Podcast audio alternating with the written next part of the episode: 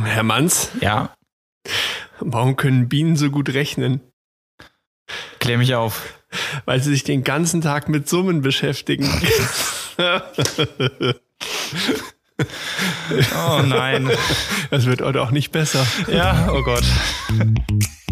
Willkommen zu Herr Manns und der Nick, dem Thekengespräch über Steuern, Marketing und das Leben. Viel Spaß beim Lauschen. Ja, willkommen wieder zu unserem fröhlichen Podcast später Stunde. Genau, obwohl es ist noch ein bisschen hell heute draußen. Also wir haben echt... Die Sonne scheint, das Jahr schreitet voran, es wird immer heller. Liegt es dran, dass wir heute früher angefangen haben oder dass es wirklich... Nee, ich glaube, es wird tatsächlich heller. Es wird früher oder es bleibt länger hell, ja. Ja, also Frühlingsgefühle im Herzen. Und nächste Woche stellen wir die Uhr um, oder diese Woche, ne? Und dann, ich glaube, wir verlieren wieder eine Stunde. Ist das jetzt echt schon wieder so weit? Ja, ich meine schon. Oh, verdammt. Okay. Ich kriege das gar nicht mehr mit, da alle meine Uhren irgendwie digital sind. Das heißt, die machen das ja schön selber mit dem Umstellen. Und insofern, ja. Oder man hat keine Uhr, dann stört es einen auch nicht. Ja, das ist natürlich hart, ganz ohne Uhr durchs Leben zu kommen. Nee, das schaffe ich noch nicht so ganz, also... Meine innere Uhr ist zwar ganz, ganz toll, aber die bescheißt mich auch häufig. Die ist auch schwer umzustellen. Das ist richtig, ja. Ja, wunderbar, Mensch. Wieder schön am Stammtisch. Gute richtig. Sache. Heute bist du dran mit der Bierauswahl, ne? Ich war dran mit dem Bier mitbringen. Sehr gut. Und wir haben mitgebracht ein Stocksbräu. Oh, sehr gut. Es ist nämlich heute auch durstig Wetter draußen. Ich bin viel zu warm angezogen. Also ich bin auch entsprechend durstig zu unserem Podcast erschienen. Ich sehe schon, du hast auch so ein durstiges Gesicht. Ja, ja. Genau, von Falten durchfurcht. Der Mann muss hydriert werden. Dann aber los jetzt. Also, geil. Zwei verschiedene. Das nennt sich Blonde und ein Brauhaus. Selber noch nicht probiert, Premiere für mich. Okay. Nick. Das geht jetzt quasi live on air, wenn es dir nicht schmeckt. Das schmeckt bestimmt ganz toll. Glaube ich auch. Ich habe jetzt einfach mal gerade, ich wollte nur mal gucken, was ist denn das genau, an die Hand genommen. Also ein naturtrübes, helles Lagerbier. Das klingt gut. Und das Brauhaus ist ein naturtrübes Vollbier in Bernsteinfarben. Okay. Was ist eher dein Ding? Mir wäre es wurscht. Was... Ja, dann bleiben wir doch so, oder? Bleiben wir so? Ja, gute Idee. Okay. Oh, sogar mit Bügelverschluss. Das finde ich aber auch sehr geil, ne? So, jetzt Flensburg. Bei mir war es eher so ein verzögerter Plop. Ja, dann Prost, ne? Wohl. Ja, ein frisches Blondes. Sehr geil. Wie heißt das? Stocksbräu? Stocksbräu, ja. Stocksbräu. Habe ich noch nie gehört. Wo kommt denn hier? Das ist neu. Wir sind Röner Bier. Kommt aus Stockheim. Ha.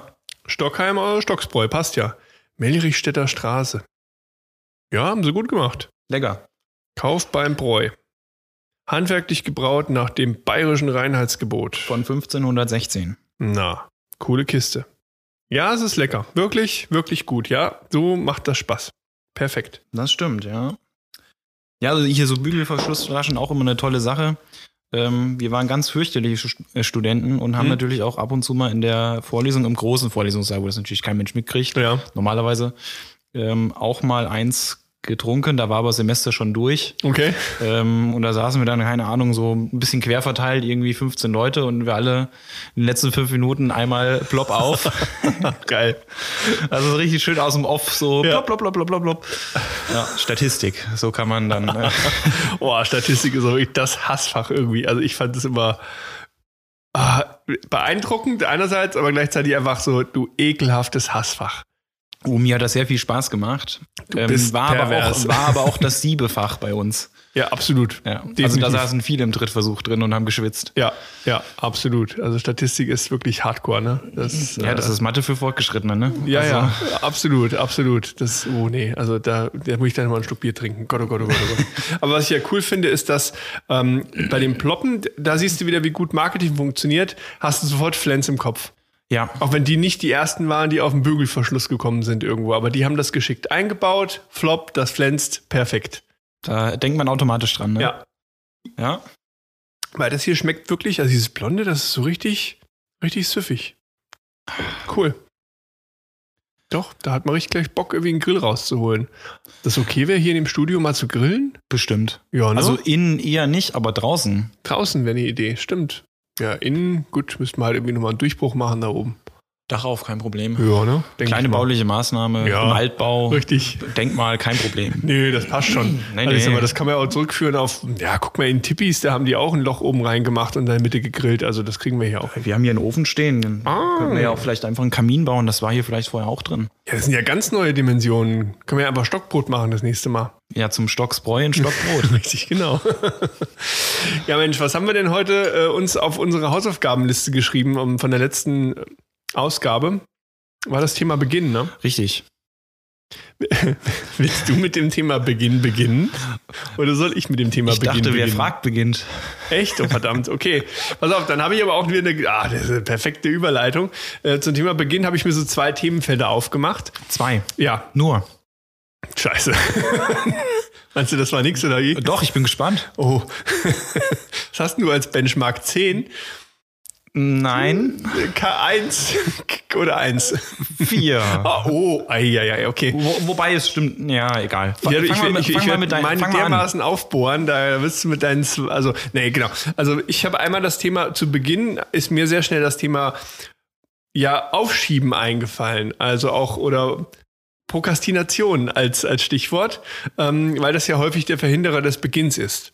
Du bist sogar jetzt schon vor dem Beginn. Ich bin vor dem Beginn. Wow. Richtig, genau. Weil das ist, ich finde, der Klassiker. Wenn du an Beginn denkst, denkst du erstmal da dran vor dem Beginn. Und ich glaube, was da sehr, sehr wichtig ist, egal wie du mit irgendwas beginnen willst, du musst erstmal anfangen, das Große in Teilaufgaben zu verlegen oder auseinander zu bauen. Weil ich glaube, sonst ist das immer diese latente Überforderung, dass du halt nicht genau weißt, wie fange ich das jetzt an. Egal, ob du ein Projekt machst, ob du ein Haus baust oder egal was, sobald da irgendwas mit Beginn ist, kriegen ja viele erstmal einen Schreck.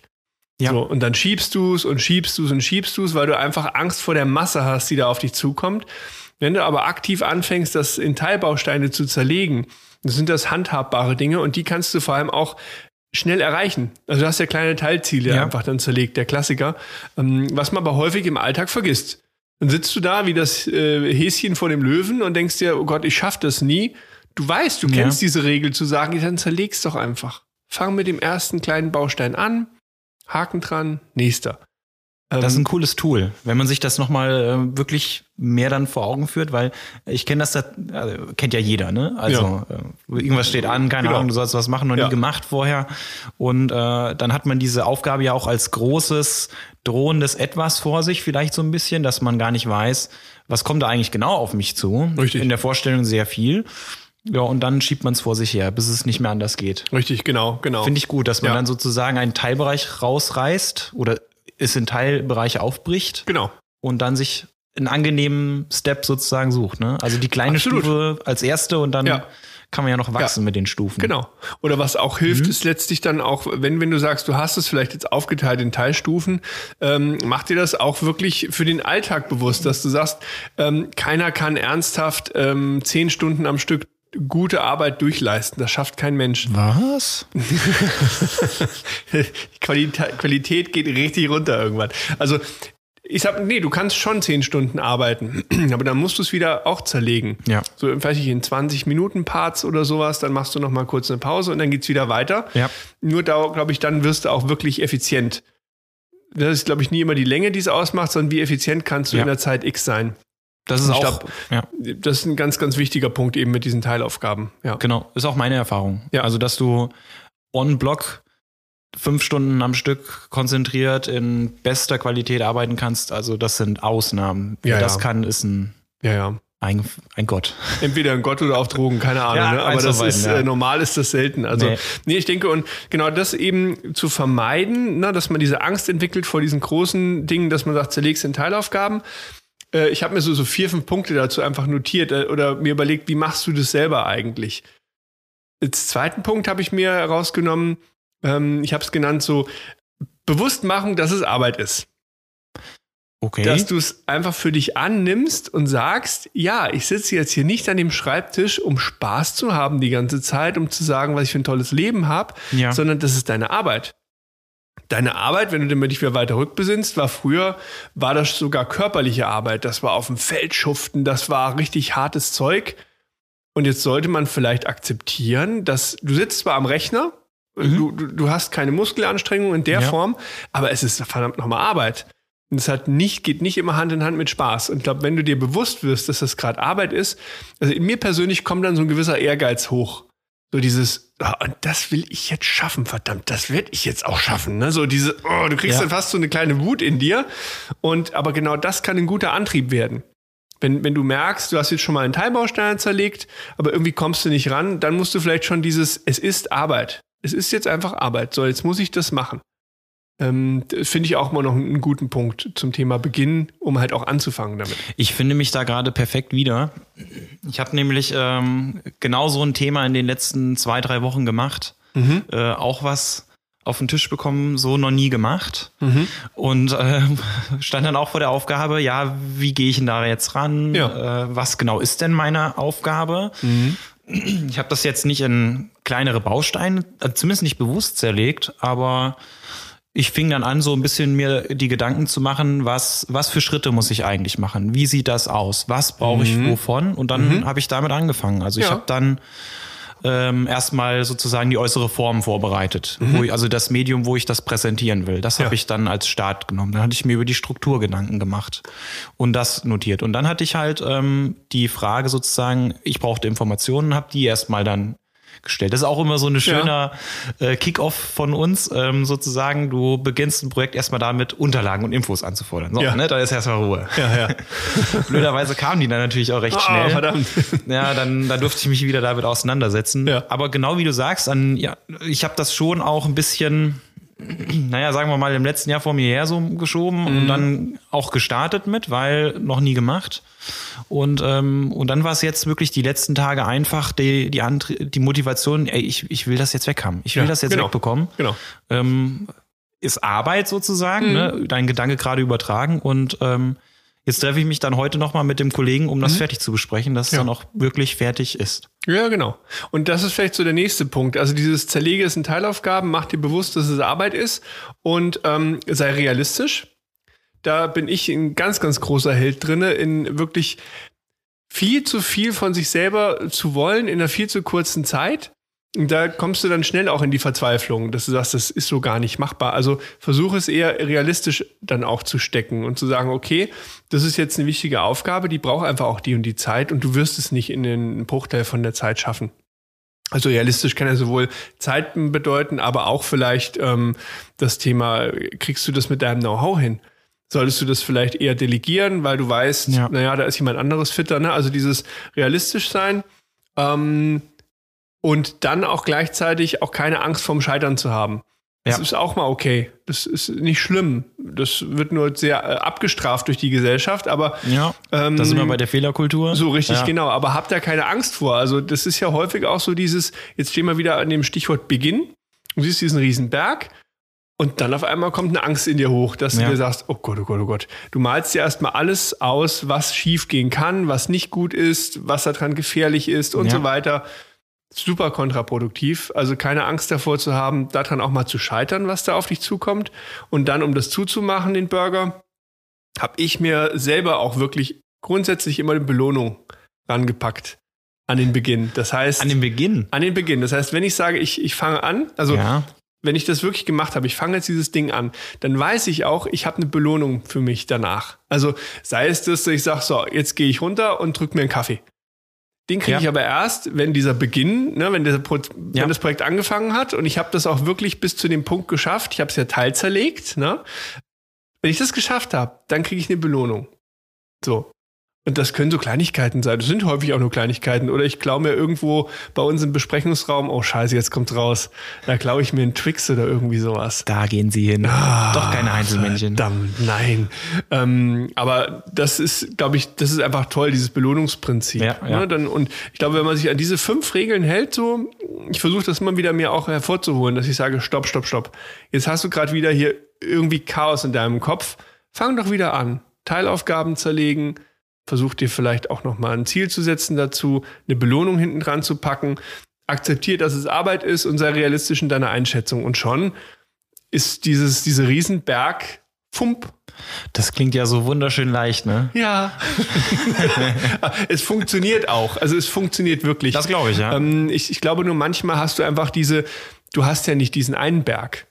Du stehst in so einem Tal, drehst dich einmal um dich selber 360 Grad und siehst die ganzen 3000er um dich rum und denkst dir so, selbst wenn ich jeden Berg in Teile zerlege, sind das immer noch viele Berge, ne? Und das ich glaube, das ist eher so das Ding, was es dann schwierig machen kann. Ja, die Vielzahl der Aufgaben, ne? Genau. Das ist dann das Problem.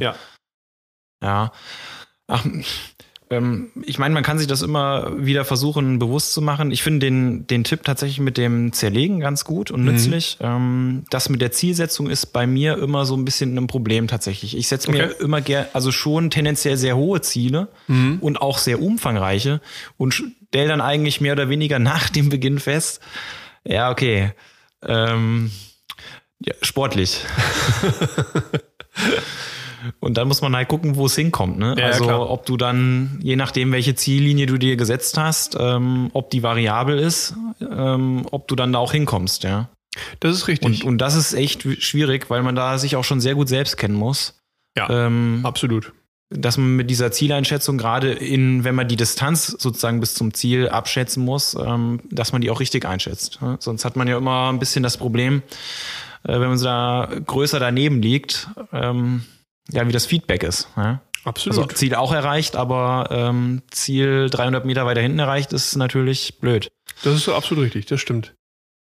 Ja, ich denke, da kommt auch noch ganz gut, also das waren meine zwei Stichworte letztlich. Ich habe einmal das Stichwort gehabt, eben dieses Aufschieben, also wie kannst du es verhindern, dass du diesen Beginn gar nicht anfängst, ne? Ja. Und das Zweite, das geht so ein bisschen jetzt auch gerade in deine Richtung, ist immer die Frage, so ein Beginn, wie kommst du zu dem Beginn? Also hast du eine Zu-Hin-Motivation oder weg von Motivation zu diesem Beginn?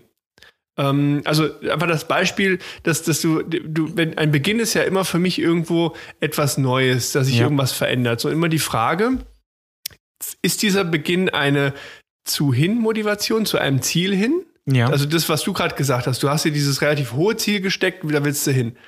Das ist eine Motivation. Oder ist es eine Von-Weg-Motivation? Das heißt, du bist in einem Zustand und sagst, das will ich so nicht mehr. Auch da musst du beginnen, etwas zu tun, um was zu ändern. Aber du hast noch nicht das Ziel vor Augen. Du willst einfach nur von deinem Punkt wegkommen. Da ist für mich immer die Frage, was wirkt stärker? Was ist der bessere innere Hebel, um Dinge eben in die Veränderung zu bringen? Und das ist für mich auch so ein Riesenthema rund um diese Beginnsache irgendwo. Dass man sich immer wieder hinterfragen muss und überlegen muss, was machst du jetzt gerade? Also du beginnst gerade etwas zu tun. Ja. Machst du das aus dem Grund, weil du jetzt vor irgendwas flüchtest? Solltest du dich der Sache vielleicht nochmal stellen oder ist das sinnvoll, jetzt zu beginnen, das zu verändern? Ne?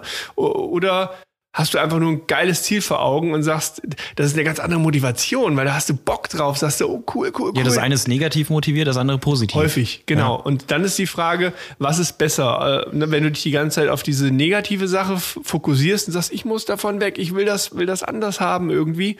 Oder solltest du eher sagen, cut, neues Ziel, alles löschen, was dahinter war, will ich gar nicht mehr so. Ja, der Vorteil an dem positiv Motivierten ist ja, dass ich mir erst ja ein klares Ziel überlegt habe.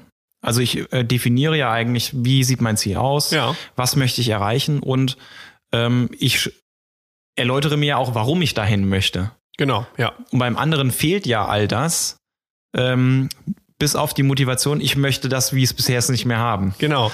Ja, du wurstelst dich quasi aus deiner alten Welt raus, aber noch gar nicht mit einer klaren Zielformulierung dahinter. Das ist ein bisschen planlos eigentlich. Ne? Der Plan besteht drin, weglaufen. Ist so ein Fluchtding irgendwo. Und da finde ich weiß, da wirst du in diesen Beginn ja, sag mal, extrinsisch reingeschoben irgendwie. Und das ist, glaube ich, nie gut. Also du hast ja irgendeine Situation und dann wirst du da quasi in diesen Beginn reingedrückt und sagst, ja toll, jetzt stehe ich da, jetzt muss ich was ändern. Ich glaube nicht, dass das schön ist. Ich glaube, es ist dann schon schöner, einen Beginn zu machen mit einem klaren, schönen, strahlenden Ziel, wo du auch hin willst, weil da hast du ja Bock drauf. Da stehst du jeden Morgen auf und sagst, yeah, ich freue mich schon drauf. Ja. Ja, das ist wahrscheinlich die schönere Motivation, ne? Also vermutlich, der schönere Weg. Ja. Aber aussuchen kannst du dir das ja manchmal auch gar nicht, wenn wir das jetzt so völlig global betrachten. Das können ja so viele Faktoren sein, die dich zu einem Beginn bringen. Das hast du nicht immer in der Hand, das Zepter des Handelns. Aber ich glaube, du kannst es in deinem Kopf zumindest dir auch schön drehen.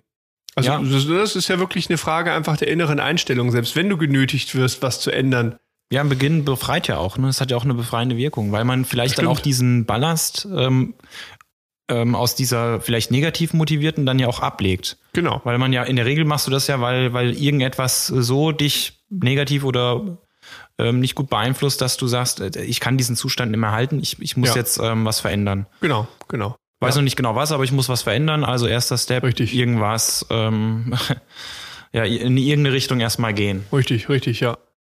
Ja, vielleicht wäre das sogar andersrum cleverer gewesen, ne? Dass ich erstmal, jetzt mal von meiner Geschichte her, eigentlich musst du erstmal gucken, wo stehst du jetzt gerade? Ist das hinzu oder von weg? Also wie bist du eigentlich motiviert, so einen Beginn zu starten? Und dann kannst du ja anfangen, das zu sortieren, vielleicht in Teilziele aufzuklustern und ja, dann einfach loslegen. Das, ja, genau, ja. Ne? Diese Scheu vor der großen Aufgabe abzulegen, um dann einfach zu starten. Ja. Genau, ja. Ja, das waren so meine Gedankenexperimente zum Thema Beginn oder halt auch so ein bisschen aus dem eigenen, in Anführungszeichen, Leidensdruck heraus, weil jeder kennt das ja, dann hast du da irgendwo den Stapel liegen mit, ich breche es jetzt mal wieder ganz runter auf so profane Projekte, Aufgaben, tägliche Dinge und da hilft es immer mal wieder, sich so kleine Tools zurechtzulegen und zu sagen, ja, I've done this shit before, ich krieg das schon irgendwie hin und los geht's, ja. Wie sind deine Sicht auf das Thema Beginn? Du, ich war tatsächlich ganz fachlich unterwegs. Ah, okay. Es ist ja eine der häufigsten Fragen, auch im Bekannten- und Freundeskreis war eigentlich immer, wenn Leute sozusagen für sich selber die Motivation gemacht haben, ich will jetzt zu diesem Ziel, das hieß meistens irgendeine Tätigkeit zu starten. Ja. Dann war immer die Frage an den blöden Steuerberater, hier, du hast doch was mit Steuern zu tun. Jetzt, wie ist denn das? Ich will jetzt das hier machen. Okay. Was muss ich denn da tun? Worauf muss ich denn achten? Mhm. Das ist ja gerade erstens sehr löblich, wenn sich Leute gleich von Anfang an Gedanken drüber machen, was zu starten und dann auch Leute ins Boot zu holen, die dann vielleicht das eine oder andere auch mal reflektieren. Mhm. Aber wir werden ja als Steuerberater ziemlich oft dann auch schon mit ins Boot geholt. Ja. Das heißt, was für Pflichten habe ich denn da? Was muss ich denn da alles machen? Was kommt da auf mich zu? Wir klopfen sozusagen erstmal den Berg raus sozusagen. Ne? Also das Ziel, wie viele Stolpersteine liegen denn da? Ja. Wir machen erstmal klar, über welche Hürden muss ich springen, wenn ich denn dann anfange. Ja. Und damit habe ich mich so ein bisschen auseinandergesetzt. Also ganz oft war die Frage tatsächlich, also hier, pass auf, ich mache jetzt seit ein paar Wochen das und das, muss ich da irgendwas machen? Mhm. Und dann muss ich eine Steuererklärung abgeben. Mhm. Standardantwort, ja, musst du, meistens. Und was steht am Anfang von der Tätigkeitsaufnahme? Das war für mich jetzt der Beginn, wo ich überlegt hatte. Klar, die ganz profanen Dinge sich den Behörden erkennbar machen. Ne? Ja. Also das heißt, wenn ich eine gewerbliche Tätigkeit mache, gehe ich zum Gewerbeamt und melde es an. Die haben in der Vergangenheit auch gerne den Finanzämtern Bescheid gesagt und dann hat man einen Bogen zugeschickt bekommen, einen Erfassungsbogen, den musste man dann ausfüllen. Ja. Machen sie jetzt, glaube ich, nicht mehr, sondern man muss sich selber tendenziell rühren, aber man wird wahrscheinlich auch immer noch gerne angeschrieben und muss dann da reinschreiben, was man da eigentlich genau macht, wer man ist und wie man so plant und so und füllt das dann aus und schickt es ans Finanzamt. Und heute geht das sogar nur noch, außer in begründeten Ausnahmefällen, auch digital. Ach ja, okay. Haben sie umgestellt, ja. Ja, das stimmt. Das ist auch so ein Ding bei Existenzgründungen, der Beginn. Genau. Da überrollt dich ja am Anfang auch wirklich so ein Wust an Themen, wo du sagst, was ist denn jetzt eigentlich eine Clearingstelle? Wieso wollen die wissen, ob ich selbstständig bin? Ja. Wie machen wir das jetzt mit der Krankenversicherung? Ja. Was kommt denn da auf einmal noch um die Ecke? Au, ich brauche natürlich auch noch eine Haftpflicht. Stimmt, ich habe ja das und das vor. Au, das brauche ich auch noch. Wo kommen die jetzt auf einmal her? Was ist eine Umsatzsteuervoranmeldung? Ach du liebe Zeit. Tatsächlich ist das ja mehr als das ist schon ein 4000er, würde ich mal sagen, in den Bergbeschreibungen. Also wenn du keine Ahnung hast, du kommst auf einem Angestelltenverhältnis und willst dich selbstständig machen. Genau. Da auf jeden Fall, da ist ein Steuerberater Gold wert. Definitiv. Ja, oder auf jeden Fall jemand, der Ahnung hat, was man für Schritte gehen muss. Ja. Weil sonst, jetzt überleg mal diese Twitter-Rolle, ne? Also du bist jetzt wirklich angestellt tätig und keine Ahnung, hast irgendein Hobby oder irgendwas für dich entdeckt, wo du sagst, jawohl, das macht mir Spaß, damit kann ich vielleicht auch Euros verdienen und dann traust du dich nicht da wirklich Herzblut reinzuschieben. Also du hast schon Herzblut drin, aber du traust dich nicht, diesen ersten Schritt so richtig in die Richtung zu gehen, weil du Angst davor hast, was kommt denn da alles? Ach, und das kann ich eigentlich auch gar nicht alles. Und das ist auch so kompliziert und oh, vielleicht mache ich auch was falsch. Ne, das sind so die Bedenken, die man dann vor dem ersten Schritt hat. Ja, absolut richtig. Ja, ja, klar. Das stimmt. Ja, ich finde, da finde ich ja auch so den Austausch in Netzwerken immer sehr, sehr wertvoll. Ja. Das heißt so, ja, so wie so Business Angels, dass du wirklich Unternehmer hast, die sagen, schau mal, das habe ich schon alles an Fehlern gemacht, brauchst du nicht nochmal machen. Genau. Das ist auch alles nicht schlimm. Und ich glaube, das Allerwichtigste ist, sich eben auch nicht zu sehr auf solchen Nebenkriegsschauplätzen aufzuhalten die ganze Zeit. Ja.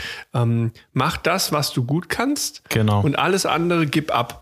Hol dir den guten Steuerberater, hol dir jemanden, der dich vielleicht vertrieblich unterstützt, vielleicht im Bereich Marketing. Aber bleib dabei, wenn du gut schnitzen kannst, dann schnitz. Und mach das. Und bleib dabei. Ich habe viele auch Kunden um mich herum, die dann vielleicht in einer gewissen Zeit auch groß geworden sind, die irgendwann dann gemerkt haben, oh, warte mal, das, warum ich mich eigentlich mal selbstständig gemacht habe, das mache ich ja im täglichen gar nicht mehr. Also dieses, womit ich begonnen habe, das würde beim Thema Beginn, nämlich das Schnitzen von Holzmännchen im Stall nebenan, das mache ich gar nicht mehr. Ich kümmere mich jetzt nur noch darum, wie ich das Zeug versende, wie ich irgendwo schaue, dass ich die Stückkosten drücken kann, wie ich Prozesse automatisiere und so weiter. Genau. Und du hast dich dann so weit von deiner Herzensidee entfernt, von deinem Beginn, dass du vielleicht wirklich schon über dein Ziel wieder hinausgeschossen bist, ne? Ja, und da musst du den Weg zurückfinden. Ja. Weil das ist das Wertstiftende, warum du das ja auch begonnen hast. Richtig. Wenn du nicht mit den Belanglosigkeiten aufhältst, ich nenne es mal Compliance einfach, dann hast du eigentlich so ein bisschen das Ziel verfehlt, weil deine Aufgabe ist nicht, dich auszukennen in allen möglichen Gebieten, Rechtsgebieten. Du solltest einen Grobüberblick haben, du solltest einen Kompass haben, ein Gefühl haben, ja, nein, richtig oder nicht. Ja. Und vor allem solltest du Leute um dich herum haben, die dir auch wertvollen Rat geben können. Genau. Und die dir sozusagen den Rücken frei halten, dass du deine Haupttätigkeit, nämlich der Idee oder dem Inneren, warum du dich überhaupt selbstständig gemacht hast oder eine Tätigkeit begonnen hast, dass du dich dem auch voll und ganz widmen kannst. Ja, das stimmt. Oder halt, sag mal, ich habe auch ein paar Beispiele, wo ich gesehen habe, die haben viele, viele Jahre ihr Unternehmen aufgebaut und haben dann irgendwann die finanzielle Freiheit gefunden, wieder zu dem zurückzufinden, warum sie eigentlich mal angefangen haben. Finde ich auch ganz spannend, den Prozess. Kann auch funktionieren, aber ich glaube, glücklicher macht dich das schon, wenn du dir zumindest deine Sachen noch ein bisschen rettest, warum du wirklich mal angefangen hast und es weiter betreibst. Absolut, also sehe ich ganz genauso. Da, wenn du an diesen Punkt gekommen bist, wo du eigentlich die Sachen vom Ursprung wieder machen kannst, das ist ein sehr schöner Punkt, glaube ich. Ja. Ich kenne ja auch viele Mandanten, die das irgendwann erreicht haben wieder.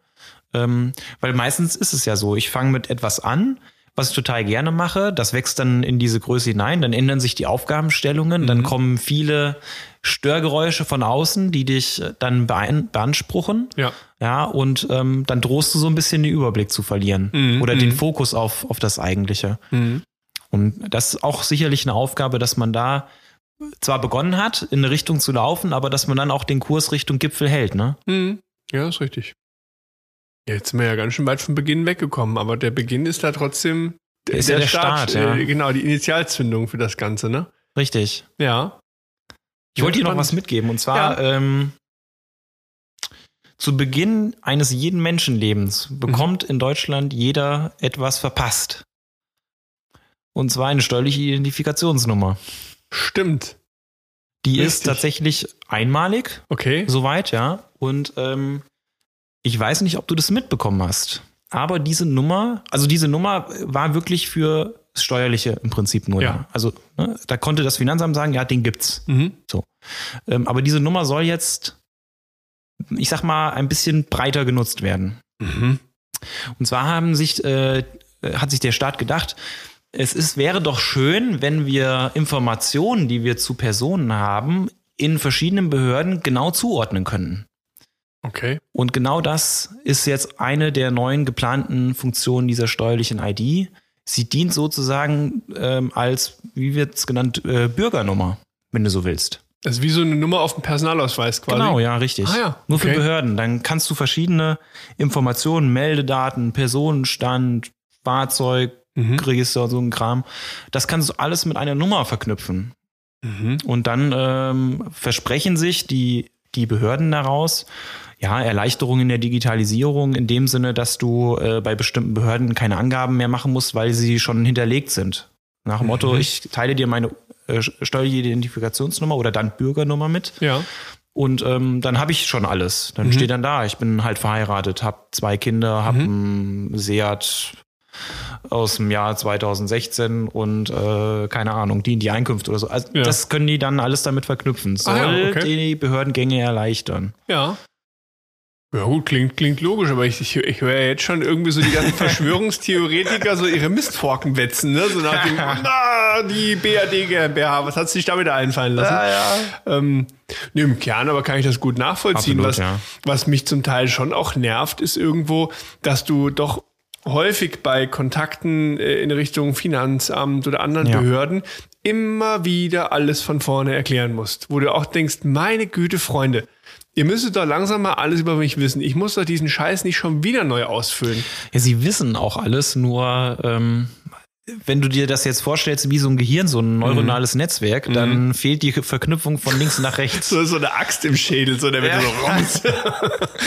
Ja, das ist echt schade. Also insofern bin ich ja tendenziell, würde ich sagen, finde ich das gut. Es ist okay, weil es nervt einfach wie die Hölle, wenn du jedem immer wieder neu alles erklären musst. Und sage ich, nee Leute, ihr habt doch alles von mir, meine Güte. Dann matcht doch einmal die Daten, dann wisst ihr haargenau, wie ich da stehe, alles tutti. Hier habt ihr noch meinen Login zu meinem Unternehmen online, könnt ihr euch alles angucken. So was du mal in einer Folge hier gesagt hast, wo war das, in Italien oder so? Wo du so, jetzt mal ganz ehrlich, ne? Also ich habe da relativ wenig Schmerzen mit. Ich sage mir, mein Gott, ist doch alles gut, dann mach doch alles digital, tipptopp. Habe ich wirklich kein Problem mit. Warum nicht? Das ist ja immer das Argument, ne, für die totale Transparenz. Derjenige, der sich ja nichts vorzuwerfen hat, hat doch mit totaler Transparenz überhaupt kein Problem. Ja, absolut. Ne? Ja. Vor allem, ich sag mal so, es würde mir halt in vielen Zügen das Leben auch viel, viel einfacher machen. Also ich bin ja jetzt schon ein Riesenfan von Digitalisierung. Ich liebe das. Das ist einfach so geil.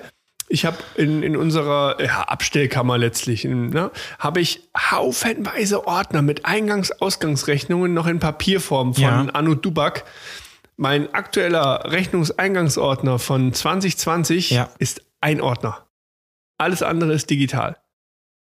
Das finde ich perfekt. Das ist noch viel zu viel momentan. Ich will das komplett digital irgendwann haben. Da merkt man, der Nick hat den ersten Schritt schon gemacht. Und das war ein positiv motivierter Beginn. Definitiv. Ich hatte einfach das Ziel vor Augen, ich möchte das alles digital haben. Ja, ja, weil ganz ehrlich, es bringt mir ja auch eine viel höhere Transparenz, wie ich gerade dastehe. Ja.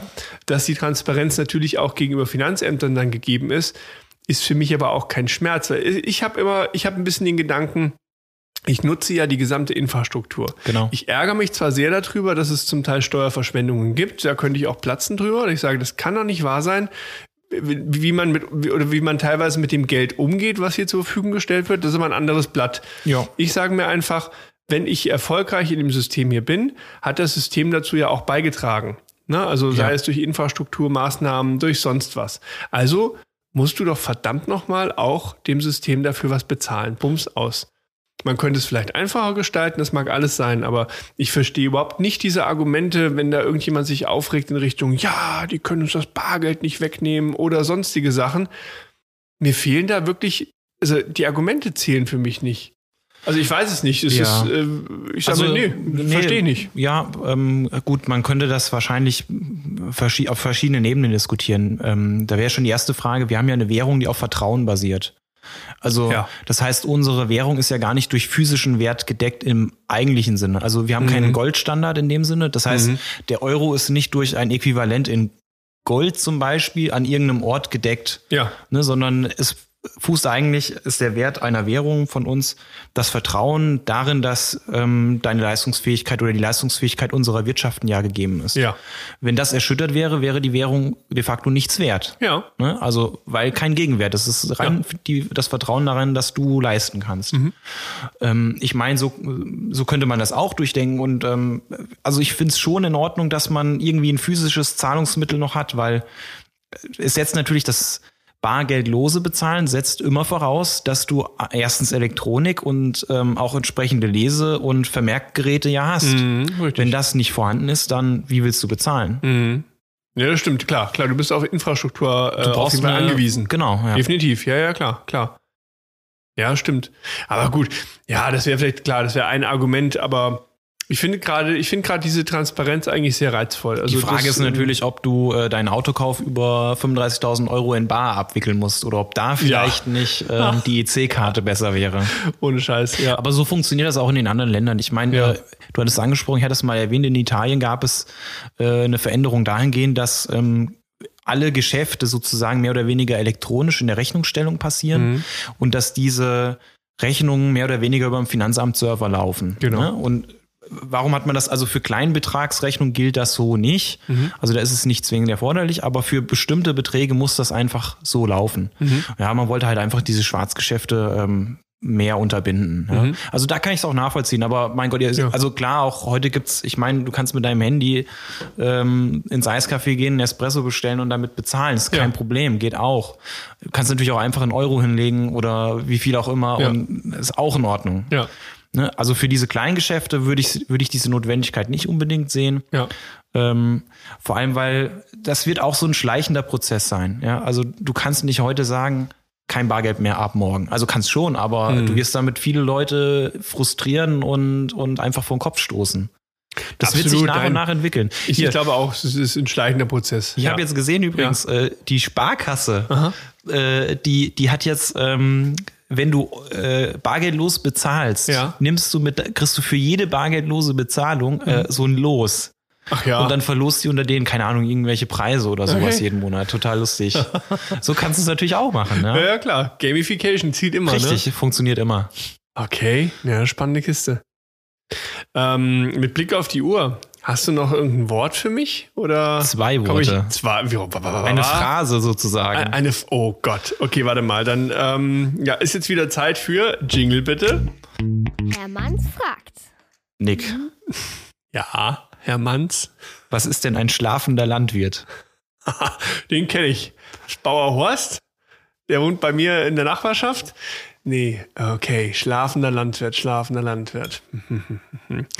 Okay, das ist auf jeden Fall auch wieder eine steuerliche Phrase aus dem Bereich. Gott, ey, schlafender Landwirt. Doch, das kann man bestimmt gut erklären. Also. Landwirt meint schon das, was es ist, ne? Also das heißt die Berufsbezeichnung des Landwirtes. Ja. Gut, prima. Dann ist das jemand... Das ist kein Metzger, sondern Landwirt. Okay. Also, ein schlafender Landwirt ist jemand, der eine Landwirtschaft besitzt, diese aber aktuell nicht betreibt und einer anderen Tätigkeit nachgeht. Und deswegen... mit dem Traktor nicht mehr in die Stadt fahren darf. Nee, das ist irgendwie mal schlafender Landwirt. Was meinst du denn mit, der die nicht betreibt? Ich hätte mal gesagt, du hast ja vielleicht als Landwirt auch einen gewissen Stand irgendwie, sagen wir mal, steuerlich irgendwo. Wir haben ja schon gelernt, dass du hier für Tannenbäume anders, steuerlich so und so weiter. Jetzt wäre also die Frage, überlegen, also okay, ich bin Landwirt, ich habe das von meinem Vater geerbt, ich merke aber... Oh, da rattern die Gretchen, ich sehe es schon. Gott. Also, ich wollte dich überhaupt nicht in deinen Gedanken unterbrechen. Mach mal weiter, das klingt nämlich gut. Ich komme mir gerade vor, so wie Leistungskurs Latein, wo ich dann irgendwie vor der Tafel stehen musste und wieder nicht gelernt habe. Darf ich den Stohwasser haben? Okay. Du warst beim Erben? Ja, ich überlege gerade. Also das heißt, du bist letztlich, gut, du bist erstmal Landwirt. So. Das heißt, du bist auch, hast ja dein Einkommen drüber generiert und alles super, alles toll. Und dann hast du vielleicht dieses Geschäftsmodell in Anführungszeichen erstmal auf Eis gelegt und bist irgendwo ins Angestelltenverhältnis gerutscht. So, und das heißt, du arbeitest dann dort weiter und hast diese Landwirtschaft erstmal ruhen lassen, du hast es aber nicht beendet und könntest dann theoretisch irgendwann wieder einsteigen und wieder Landwirt werden in der Form. Sowas? Ja, genau. Vielleicht? Nee, das trifft es ziemlich gut. Oh, ich bin so gut. Das ist, 8. Folge, da muss jetzt auch langsam der Lernerfolg sich mal einstellen. Aber hallo, nächste Woche schicke ich dir schon mal die erste Bewerbung. Sehr gut. Ja, also, aber mach mal richtig, also, wunderschön beschrieben, weil das sind diese klassischen Fälle. Da gibt's den Großvater oder so, der mal Landwirt war oder landwirtschaftliches Betriebsvermögen hatte. Okay. Und das geht in die nächste Generation, wird vererbt. Da macht man es nicht mehr aktiv. Ja, hast keine Lust mehr gehabt, draußen auf dem Acker zu fahren. Okay. Und dann geht das halt so weiter. Und in dem Moment, wo man eigentlich aufhört, so richtig landwirtschaftlich was zu machen, hat man ja keine Einkünfte im klassischen Sinne mehr. Ne? Also keine landwirtschaftlichen mehr. Man könnte noch über eine Pacht oder sowas nachdenken, ja. Aber eigentlich macht man gar nicht mehr aktiv was, sondern man hat den Betrieb ruhend gestellt oder quasi eingestellt. Nur das Finanzamt unterstellt Folgendes. Solange ein landwirtschaftlicher Betrieb einmal da war, verschwindet er erst, wenn du dem sagst, nee, ist nicht mehr, ich habe jetzt aufgehört. Okay. Und solange das nicht passiert ist, schläft oder ruht dieser landwirtschaftliche Betrieb. Tja, das hat zur Folge, wenn du von deinem Opa einen Acker geerbt hast, der da mal in dem Betriebsvermögen drin war, den du dann denkst, den kann ich ja steuerfrei veräußern, weil ich außerhalb dieser Spekulationsfrist bin, also ich habe ihn lang genug gehabt, dass ich dann auf einmal im Finanzamt meldet und sagt, nee, ich will jetzt einen Veräußerungsgewinn haben, weil da stand ja im Betriebsvermögen drin und du hast es jetzt ins Privatvermögen entnommen und veräußert. Ja. So einen Fall hatte ich auch schon mal. Spannend. Ganz eklige Sache. Aber echt krass. Okay. Also das heißt, man muss dann eigentlich, wenn ich sage, ich komme aus der Landwirtschaft, möchte das nicht mehr tun, dann sollte man das auch wirklich stilllegen. Also nicht stilllegen, sondern wirklich sagen, beenden und sagen, es gibt hier keine Landwirtschaft mehr, Ende aus. Ja, das ist unterschiedlich, welche Folgen man halt herbeiführen will. Okay. Der Vorteil ist, wenn du sagst, das gibt's auch in anderen Bereichen, bei Betriebsausspaltungen beispielsweise, das kann man auch ruhig ruhen stellen, da hat man Verpächterwahlrecht. Dass du sozusagen den landwirtschaftlichen Betrieb dann verpachtest, hat natürlich den Vorteil, dass du, wenn du ihn nicht aufgibst, nicht einen Schlussgewinn, ich nenne es mal untechnisch, einen Schlussgewinn versteuern musst. In dem Moment, wo ich meine Tätigkeit einstelle, muss ich einen Aufgabegewinn ermitteln. Und da kann durchaus auch dann eine ordentliche Steuerbelastung rauskommen. Okay. Die ist zwar mit Besonderheiten gespickt, also man kann dann, gibt's Freibeträge und Begünstigungen, auch beim Tarif, aber das muss nicht immer vorteilhaft sein. Ne? Wenn du hohe stille Reserven in deinen Grundstücken und Gebäuden hast, dann ist es natürlich blöd, du kriegst kein Geld dafür, hörst einfach auf und darfst dann Geld dafür bezahlen, dass du aufgehört hast. Also das willst du nicht. Deswegen ist es nicht immer vorteilhaft zu sagen, ich gebe das jetzt mal auf. Ja. Das kann man pauschal nicht sagen. Aber wenn man Flächen, also Grundstücke oder Gebäude vom Opa oder aus der Familie herausbekommen, sollte man sich immer mal die Frage stellen, war da irgendwann mal ein Hof in der Nähe? Ja, okay. Sonst kann es da böse Überraschungen geben. Ah ja, spannend. Der schlafende Landwirt. Wollen wir mal lieber nicht aufwecken, die guten Jungen. Nee.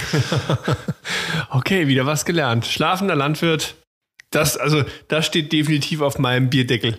Schlafender Landwirt. Das ist echt interessant. Ja, vor allem auch was für Fallstricke dich im Nachgang einholen können. Du kannst es ja wirklich so gut meinen, wie du willst. Das holt dich dann doch auf einmal mit dem Bumerang ein. Und dann denkst du kannst jetzt deinen lieben Nachkommen irgendwo einen tollen Acker vermachen. Aber unterm Strich können die da nichts mit anfangen und können dann nicht mal mehr veräußern. Ja, es kommt immer drauf an, was es ist. Also den Fall, den ich damals hatte, da haben wir, glaube ich, noch habe ich den Einspruchsentscheidung noch gar nicht bekommen. Müssen wir nachfragen, was da hier los ist. Okay. Aber es klang sehr gut, weil der Beamte, mit dem ich das geklärt habe, dann doch ein bisschen kleinlaut wurde. Okay. Da hatten wir ein bisschen Glück. Es ging damals um ein Grundstück, was durch verschiedene Erbgänge gegangen ist. Und am Ende des Tages war das eine Wiese in einem Ort. Und natürlich, wenn du einen landwirtschaftlichen Betrieb, also es gab auch einen landwirtschaftlichen Betrieb, aber wenn du eine Wiese hast, was macht der Landwirt in der Regel? Er fährt zumindest mal drüber und mäht die 1-2 Mal im Jahr. Ne? Also macht dann halt Stroh oder Heu draus. Und das ist damit sicherlich auch gemacht worden. Aber am Ende des Tages war es ein Baugrund. Es steht auch so im Grundbuch drin, dass es Bauland ist. Und deswegen haben wir argumentiert, dass es gar nicht ins Betriebsvermögen gekommen, was de facto eigentlich auch nicht war. Man hätte es einlegen müssen oder sowas. Okay. Und war aber trotzdem sehr ärgerlich, weil du hattest dann eine ältere Dame, die auf einmal 20.000, 30.000 Euro Steuern bezahlen sollte und mit Steuern vorher nie was zu tun hatte und dann dachte, ach du je, was ist denn hier passiert? Okay. Boah, das ist wirklich heftig. So aus dem Nichts, ja. Der Tochter Wahnsinn. Dann vermacht und auf einmal meldete sich das Finanzamt. Hier übrigens, wir hätten dann gerne mal eine Rechnung für dich. Ja, und dann darfst du dich damit auseinandersetzen, kriegst den Schock deines Lebens. Also das sind wirklich absolut, auch keine schönen Fälle. Nee. Da muss man wirklich aufpassen. Da haben wir vielleicht Glück gehabt, weil der Sachverhalt gut stand, aber das kann auch böse ins Auge gehen. Also, ja, bei vielen kann das sogar existenzbedrohend sein, dass man wirklich sagt, okay, also ich muss jetzt einen Kredit aufnehmen, nur dafür, dass ich irgendwo hier was geerbt habe. Ne? Wow, genau. Wahnsinn. Okay.